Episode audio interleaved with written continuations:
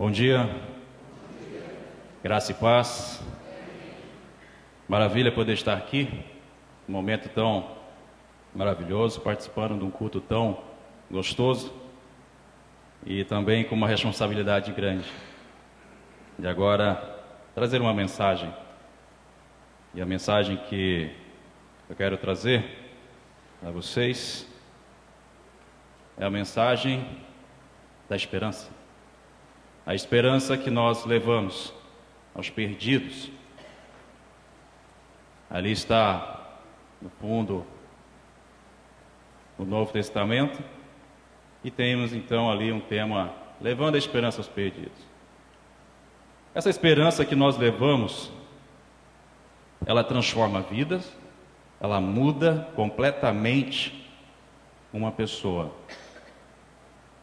E pode passar, por favor. Existe um, um irmão chamado Moisés, também, meu xará. E esse irmão, ele ele presenciou algo muito marcante na vida do pai dele. O pai dele ganhou um Novo Testamento um dia e chegou na sua casa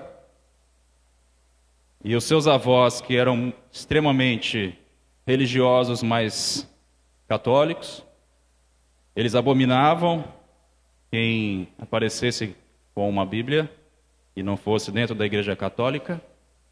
Eles fizeram o quê? Deram uma surra no pai do Moisés. Bateram, surraram mesmo, bateram na boca, bateram de várias formas, para que ele nunca mais tivesse um Novo Testamento na sua mão. Mas a gente sabe, meus irmãos, que quando a chama do Espírito Santo arde, não tem como resistir. E o que aconteceu? Embora ele tenha perdido aquele Novo Testamento naquela primeira, naquele primeiro momento, ele ganhou outro. E ao ganhar esse outro, ele foi mais prudente. Ele pensou: eu não vou apanhar novamente, mas eu quero ler, eu quero entender. E ele então escondeu e começou a ler. E a chama do Espírito Santo começou a arder no coração dele.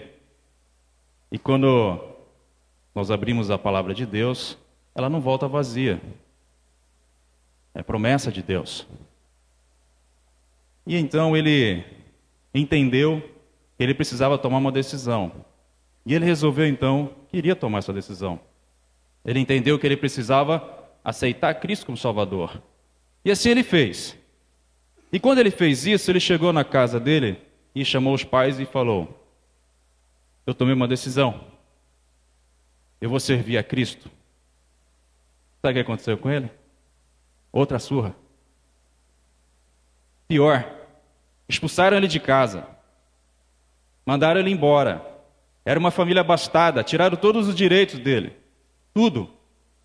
Tiraram tudo, de testamento, de tudo.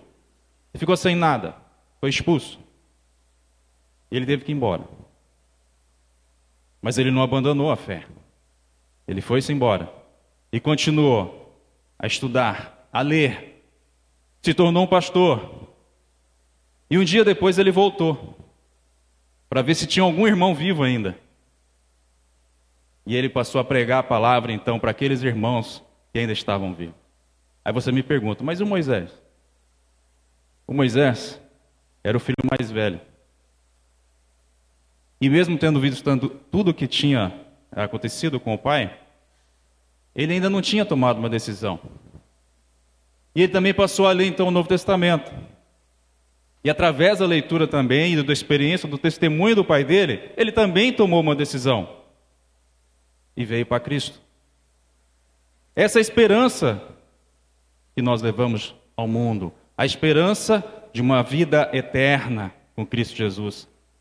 Um Novo Testamento, um Novo Testamento igual a esse aqui. E uma família foi salva. Vários, vários testemunhos eu recebo ali na sede nacional, como diretor executivo, de pessoas que são alcançadas para Cristo através da leitura do Novo Testamento. Pode passar, por favor? Então, isso aqui é o que nós somos homens de negócio, profissionais cristãos e as nossas esposas como auxiliares que nos auxiliam. Nós somos o quê? Comprometidos com a igreja, comprometidos com a palavra de Deus e comprometidos em alcançar os perdidos. Lá fora está cheio de perdidos. Lá fora está a ansiedade pela palavra de Deus é cada vez maior. Pode passar? Nós já distribuímos, vocês já devem ter visto pelo boletim, mais de 2 bilhões né, de novos testamentos ao redor do mundo. Em 200 países e territórios, tá? E no Brasil, nós já distribuímos mais de 205 milhões. Aí você fala, nossa, então já distribuiu para todo mundo. Não, nos últimos 61 anos, nós temos distribuído a palavra de Deus aqui. Esse número é grande? É. Mas cada dia que eu vou lá fora e pergunto para alguém se ele já ganhou ou já recebeu um Novo Testamento, a maior parte ainda não recebeu. E eu fico me perguntando, por quê? Como? Pode passar. Nós distribuímos em vários locais. Temos em hospitais o trabalho que é feito principalmente pelas auxiliares, aquele NT branquinho. Nós também temos nas escolas, que é o nosso carro-chefe. Na área militar também distribuímos com a capa camuflada. Vocês não sabem a alegria que eles ficam, os soldados, quando recebem aquele da capa camuflada, né? Também distribuímos nas prisões. E eu vou abrir um parênteses aqui para contar um testemunho pessoal. Eu estava num shopping e eu fui numa loja. Naquela loja, eu sempre estou com os meus Novos Testamentos e sempre que posso eu estou falando de Deus. O rapaz me perguntou, que me atendeu, ele me perguntou o que eu fazia. Eu disse para ele: Olha, o meu trabalho é distribuir a palavra de Deus, a Bíblia. E ele falou assim de cara: Eu não gosto de religião. Eu não quero nem saber disso. Bom, ok, eu respeito. Não é pela força. Não é? É pelo Espírito Santo. E o que, que aconteceu? Comprei a minha roupa e fui embora. Eu sempre checo muito para ver se está tudo em ordem, para não ter que voltar para trocar. E quando eu cheguei em casa, meus irmãos, é isso que eu descubro que a roupa estava com defeito. Eu pensei, mas eu olhei, eu chequei tanto essa roupa, o que, que aconteceu? Bom, tive que voltar no outro dia. Naquele dia eu não levei o Novo Testamento comigo. Eu cheguei na loja e quem veio me atender? O mesmo rapaz. Aí ele olhou para mim, perguntou se eu queria trocar por uma outra peça. Eu falei, ok, vamos trocar. Ali procurando uma nova peça, ele me perguntou novamente: o que você faz? Aí eu Falei, bom, eu levo a esperança. Aí ele olhou para mim assim, como assim? Aí eu falei, eu levo esperança nos hospitais, eu levo esperança nas escolas, eu levo esperança nos quartéis da polícia, do exército, eu levo esperança nos hotéis. E por último eu falei, eu levo, eu levo a esperança nas prisões. Ele olhou para mim e me disse assim: o meu irmão está preso. Aí eu falei para ele: certamente que seu irmão, não sei o quanto tempo ele tem de prisão, certamente que ele já pode ter ganhado também essa esperança. Como assim? Eu falei: certamente nós já entregamos para ele uma esperança. Aí ele olhou para mim e falou assim, meus irmãos: cadê a minha esperança? Bati a mão no bolso. Cadê? Eu falei, não tem aqui. Mas eu vou buscar no carro se você quiser. Ele falou, não, eu quero. Eu quero essa esperança para a minha vida. Eu falei, não tem problema, vou buscar agora. Fui no carro. Quando eu estava saindo da loja, ele olhou para mim e falou assim: Ah, espera um pouquinho. Pode trazer para todo mundo que está aqui. E está todo mundo precisando dessa esperança. Então eu fui, peguei e trouxe. E junto tinha um, um outro material que falava sobre família. E ele então confessou para mim: O meu sonho é ter uma família. E eu disse: Deus vai realizar na sua vida. se você entregar a sua vida para Ele. Meus irmãos, lá fora está uma sede enorme. Basta que nós abramos a nossa boca. Por favor, pode passar. Esse rapaz, ele praticou algo que é muito comum. Por mais que não saia na mídia, mas nós temos visto cada vez mais pessoas se suicidando. E ele tentou se suicidar. Por quê? Aos 17 anos ele ganhou um Novo Testamento na escola. No colégio, né? Mas ele guardou, como a maioria faz. Ele guardou, deixou de lado, jogou para lá. E nem se lembrava mais daquele Novo Testamento. Dois anos depois, a vida dele foi para o buraco. Ele começou a ter perseguição, começou a sofrer opressão maligna, começou a se envolver com coisas erradas. E cada mês mais ele foi se afundando. Até que um dia, aquela voz que ele ouvia todo dia, tira sua vida, tira sua vida.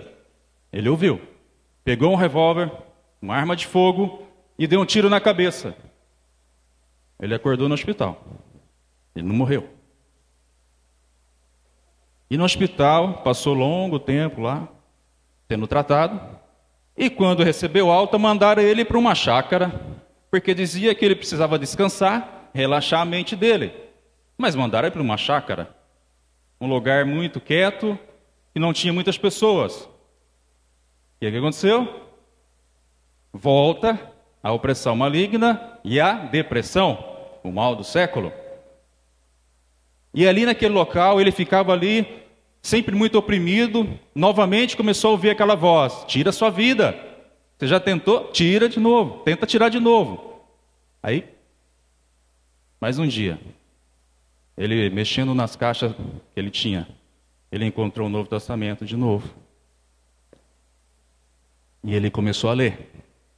Ele abriu e começou a ler. Ele não entendia no começo, mas ele continua lendo. Mas o inimigo começou a pressioná-lo. Todo dia à noite era um terror. Ele não conseguia dormir. O inimigo oprimindo ele. Tira sua vida, tira sua vida, tira sua vida. Mas ele continua valendo, continua valendo. Até que numa noite, ele já não aguentava mais aquela opressão terrível, um medo terrível que ele estava na madrugada. Ele então tinha uma lanterna, ele Estava embaixo do cobertor tremendo de medo. Ele se lembrou do Novo Testamento. Pegou o Novo Testamento numa mão, a lanterna na outra, embaixo do cobertor, acendeu. Salmos 46. Especialmente de 9 a 11. Especialmente no versículo 10. Aquetai-vos e sabeis que sou Deus. E naquele momento, meus irmãos, toda a depressão, opressão, tudo saiu da vida dele. Para honra e glória do nome do Senhor Jesus Cristo. Hoje ele é um pastor. Uma vida transformada também para o Novo Testamento que ele ganhou na escola. A esperança da vida eterna. Por favor, pode passar. E eu queria agora falar sobre algo que eu sou apaixonado. É o evangelismo pessoal. Eu queria que você pudesse abrir a tua, a, a tua Bíblia em Colossenses 4, no versículo 5.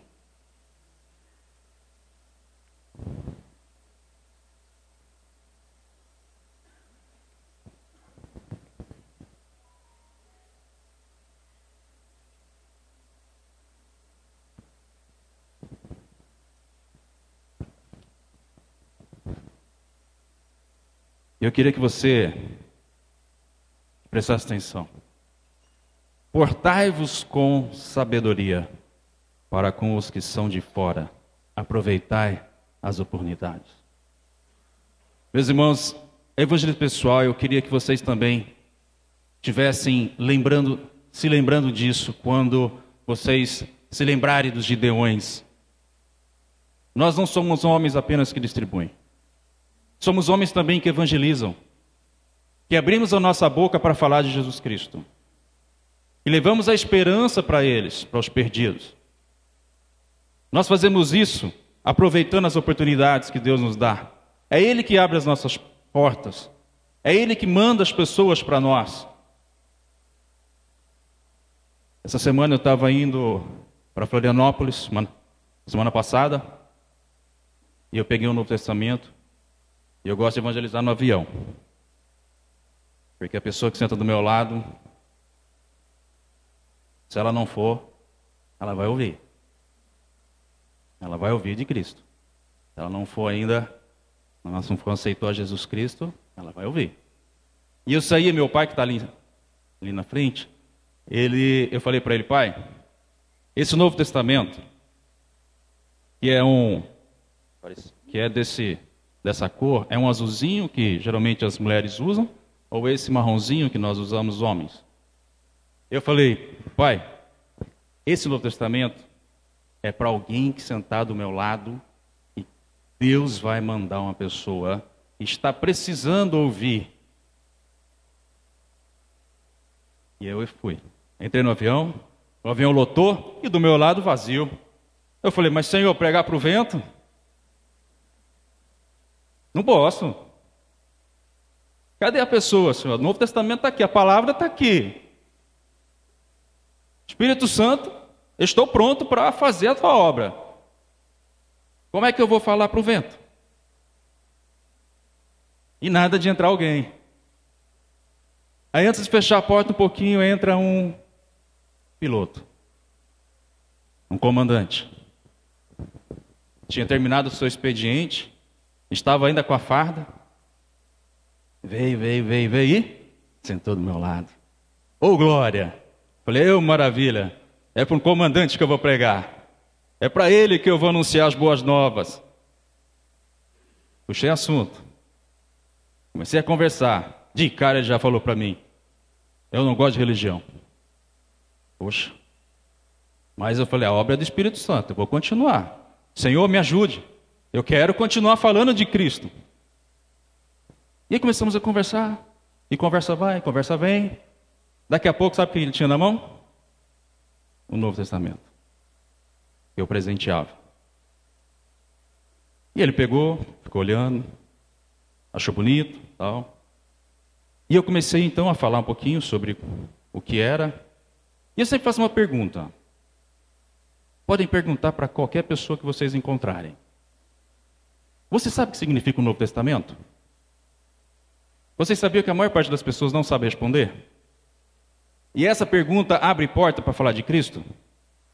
Usem essa estratégia. O que significa um Novo Testamento? Os brasileiros, nós, temos certo constrangimento quando nós não conseguimos responder a uma pergunta. Ficamos constrangidos. E sempre queremos saber então. Por que, que eu não sei? Eu quero saber. E eu faço isso o tempo todo. É uma maravilha. E eu comecei a falar. Lá pelo. E eu nem vi o avião, a viagem passou, nem vi, né? De repente estava chegando já. E eu falando de Cristo para ele. Aí ele olhou para mim assim e falou assim: A minha mãe é evangélica. Aí eu pensei: Senhor, eu estou sendo um instrumento nas tuas mãos. Com certeza a mãe dele estava orando para que ele pudesse ser alcançado. Aí ele falou assim para mim: Só que eu não entendo, toda vez que eu ligo para minha mãe, ela me dá uma lição de moral. Aí eu falei: Bom, ela está fazendo porque ela te ama. Aí, ela, aí ele falou assim para mim: E aí a minha sobrinha, que atende telefone geralmente, eu pergunto: O que você está fazendo? E ela fala: Eu estou lendo a Bíblia para vovó. Aí ele falou assim para mim: Eu não entendo por que ela lê tanta Bíblia. Eu falei assim: Então eu vou te desafiar. Leia para você saber por que, que a sua mãe ama tanto ler esse Novo Testamento. Ele olhou para mim e falou assim: Eu vou ler. Porque eu quero saber, eu quero entender por que, que ela ama tanto. E eu pensei: Senhor, agora é teu. Faça a obra, Senhor. Está nas tuas mãos. A minha parte eu fiz. Eu abri minha boca. Se eu tivesse parado quando ele, ele começou a falar que não gostava da religião, teria perdido a oportunidade. O que Paulo fala em Colossenses 4. Se você pegar e ler de 3 a 6, é um ensinamento de como nós devemos fazer evangelismo pessoal. Portando com sabedoria e aproveitando as oportunidades que nos são dadas. Lá fora, gente, está cheio de pessoas querendo ouvir a palavra de Deus, mas há um entrave, há uma luta espiritual. O inimigo não quer, mas nós temos aquele que é mais forte. Se nós abrirmos a boca, Deus vai nos usar. O Espírito Santo vai falar. Eu sei que tem muita gente que tem timidez, que tem dificuldade em, em falar. Eu também tinha. Mas primeira, no primeiro momento em que você começar a fazer, você vai sentir a chama do Espírito Santo no seu coração, porque você vai estar cumprindo o ID de Cristo. Jesus não chamou a gente para ficar dentro da igreja. Ele nos chamou para ir. Ele falou: vão Anunciai as boas novas e fazer discípulos. É isso, é isso que nós temos que fazer. Eu vou contar agora uma experiência que eu passei nos Estados Unidos. Eu estava em Atlanta, na Convenção Internacional dos Gideões, mais de 3 mil Gideões. E aí, num período lá, eu fui é, visitar o museu e a igreja onde o é, falecido reverendo Martin Luther King pastoreou. E na volta, bem embaixo do local onde estava acontecendo a convenção, eu fui pegar um lanche e naquele dia eu fui chocado. Por quê? Eu não entendi muito bem o que estava escrito no, no menu, tinha umas, uns termos em inglês que eu não, não reconheci. E eu perguntei para o rapaz: é, do que se trata esse lanche exatamente? E ele me disse: ah, isso é carne. Tá, ok, carne de Carne de vaca. Ok. Bom, eu sou curioso, né? Como eu disse, eu gosto sempre de conversar. Aí eu perguntei para ele: e você já provou esse lanche? E ele me respondeu: não, nunca provei esse lanche. Olhei assim e falei: bom, mas se você faz o lanche, vende o lanche e nunca provou, eu fico em dúvida se é bom. Aí ele falou assim: não, olha, é uma questão. Eu não posso comer carne. Ó, eu pensei, bom, então se ele não pode comer carne, tem alguma restrição médica, alguma coisa assim. Fui, fui continuando, né? Aí ele ficou constrangido, não quis falar exatamente por que ele não podia comer carne. Do lado dele tinha uma menina trabalhando. E ela olhou para mim e perguntou: Você é de onde? Eu falei: Sou do Brasil. Aí ela falou assim: Ah, ok. Talvez você não entenda. Nós não comemos carne porque nós oramos para a vaca. E eu fiquei: O quê? Como assim? Você faz o quê? Nós oramos para a vaca. Embaixo de um local onde tinha mais de 3 mil gideões e auxiliares. Duas pessoas que oravam para a vaca. Aquilo mexeu comigo. Eu não estava com o Novo Testamento no bolso, em inglês. E eu fiquei muito triste com aquilo. E fiquei chocado. E aquilo ficou na minha cabeça, ficou na minha cabeça, ficou na minha cabeça. E aí eu voltei para o Brasil e o Espírito Santo me fez uma pergunta: Por que você está tão chocado? Aí eu falei: Senhor, orar para uma vaca? E Deus continuou falando comigo: Ué, olha para o seu país. Olha para a sua cidade. Olha para a sua família. Quantos deles se dobram aos falsos ídolos? que não ouve, que não vê, que não falam. E você está chocado com alguém que está orando para uma vaca? Falei, é, Senhor, realmente. E aí eu passei a olhar. E eu fiz um compromisso. Por favor, pode passar. Eu fiz um compromisso, pode passar. Pode passar. Pode passar, por favor. Aqui. Sabe por que eu fiz um compromisso com Deus? Olhem só. 2,5 bilhões ainda não ouviram falar de Jesus Cristo. Essa é uma estimativa é, missionária, tá? Das entidades missionárias ao redor do mundo. 70 mil pessoas morrem todos os dias sem conhecer a Jesus Cristo. 1,5 bilhões de pessoas se declaram muçulmanos e só cresce. Agora vamos falar do Brasil, né? Falando do mundo, vamos falar do Brasil, vamos falar aqui, daqui, da nossa terra. Nós temos 210 milhões de habitantes. 45 mil se diz evangélico. 45 milhões. Olha só agora. 15,3 se declaram sem religião. E aí eu queria, eu estou vendo bastante jovens aqui, eu queria chamar vocês para um compromisso com Deus. A juventude no Brasil, ela está caminhando a passos largos, longe de Cristo. 14% dos jovens hoje em dia se declaram sem fé ou ateus. Eu vivi num ambiente acadêmico muito tempo, fazendo pesquisas. E é um lugar muito difícil de você falar de Cristo, porque a maior parte das pessoas não aceitam, acham que isso é, ah, isso é fanatismo.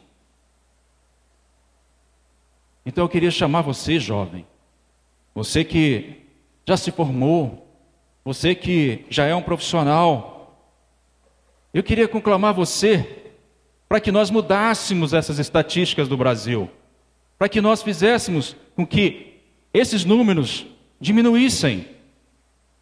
Como? Venha participar, venha ser um Gideão, venha distribuir a palavra. Vocês não têm ideia da alegria que é você entregar um Novo Testamento para uma criança e ela abrir aquele sorriso enorme num presente que ela ganhou.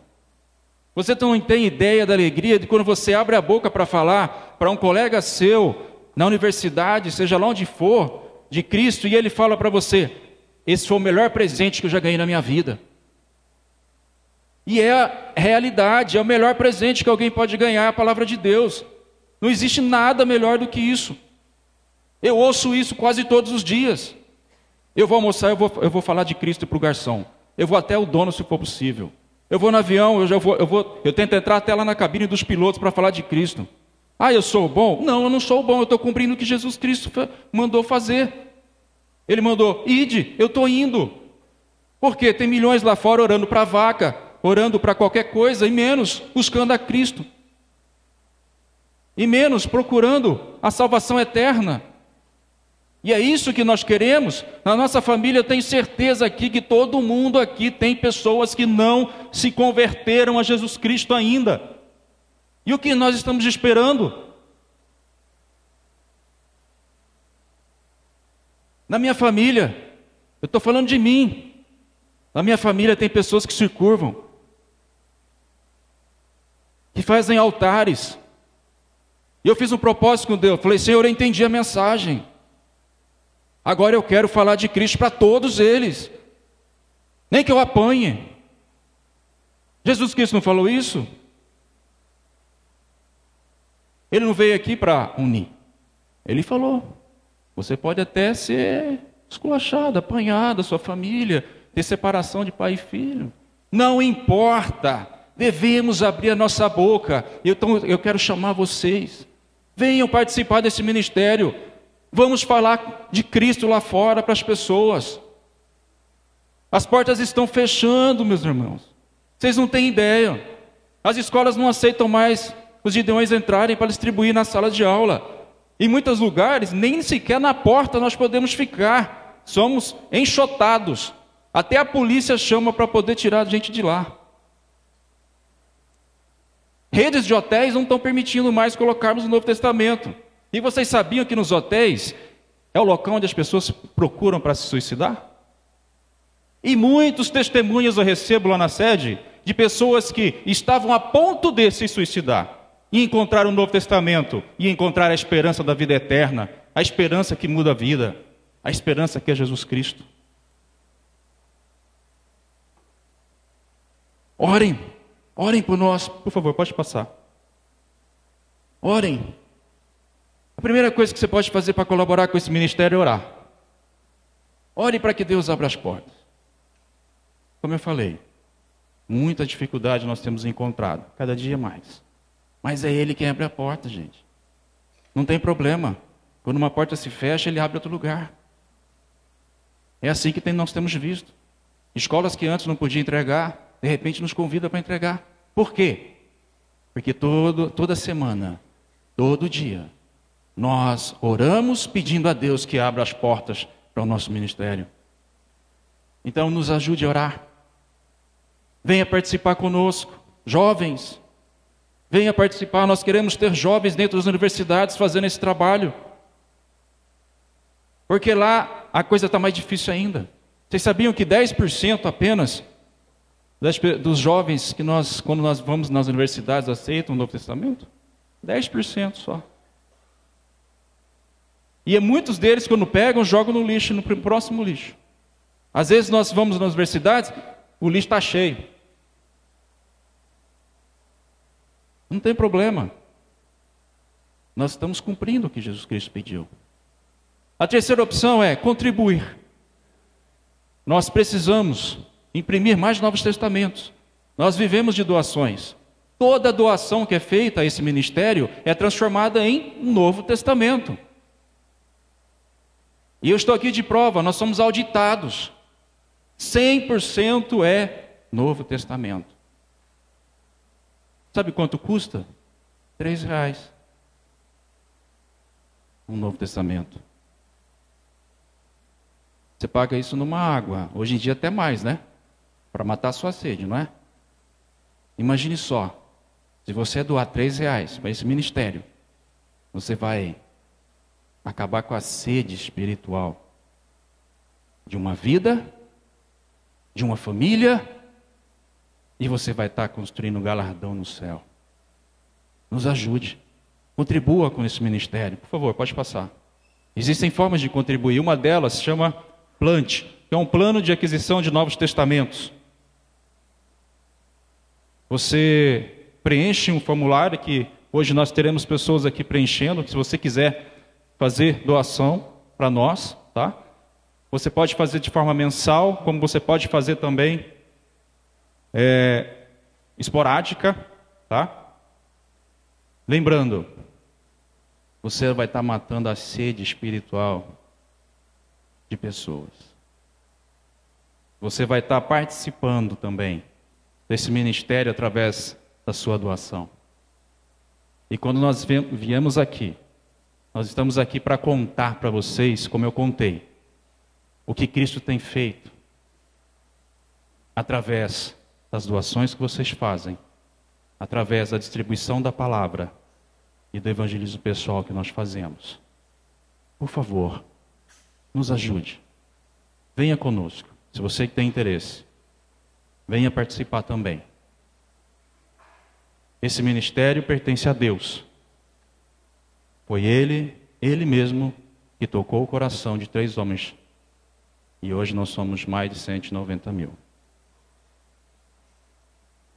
Querido pastor, agradeço a oportunidade de estar aqui falando um pouquinho sobre o nosso ministério. Sei que o senhor é um grande apoiador desse ministério. E o senhor tem uma história com esse ministério. E eu queria agradecer e pedir a Deus que encha a sua vida de sabedoria para guiar essa igreja e todo o seu ministério. Muito obrigado, pastor, por tudo que o senhor tem feito. Obrigado, igreja, por ouvir também e receber esse testemunho do que Deus tem feito através desse ministério. Obrigado pela participação de vocês também, que eu sei que essa é uma igreja missionária. Lembre-se, todos somos missionários. Você também pode ser um missionário onde você estiver. Na escola, no trabalho. Se você deixar Jesus Cristo te usar, você vai receber bênçãos sem medidas. Se você deixar o Espírito Santo falar através de você, você vai presenciar coisas incríveis e grandes, porque é promessa de Deus. A sua família vai ser alcançada para Cristo. Seus amigos serão alcançados para Cristo. Obrigado, igreja. Que Deus abençoe vocês. Obrigado.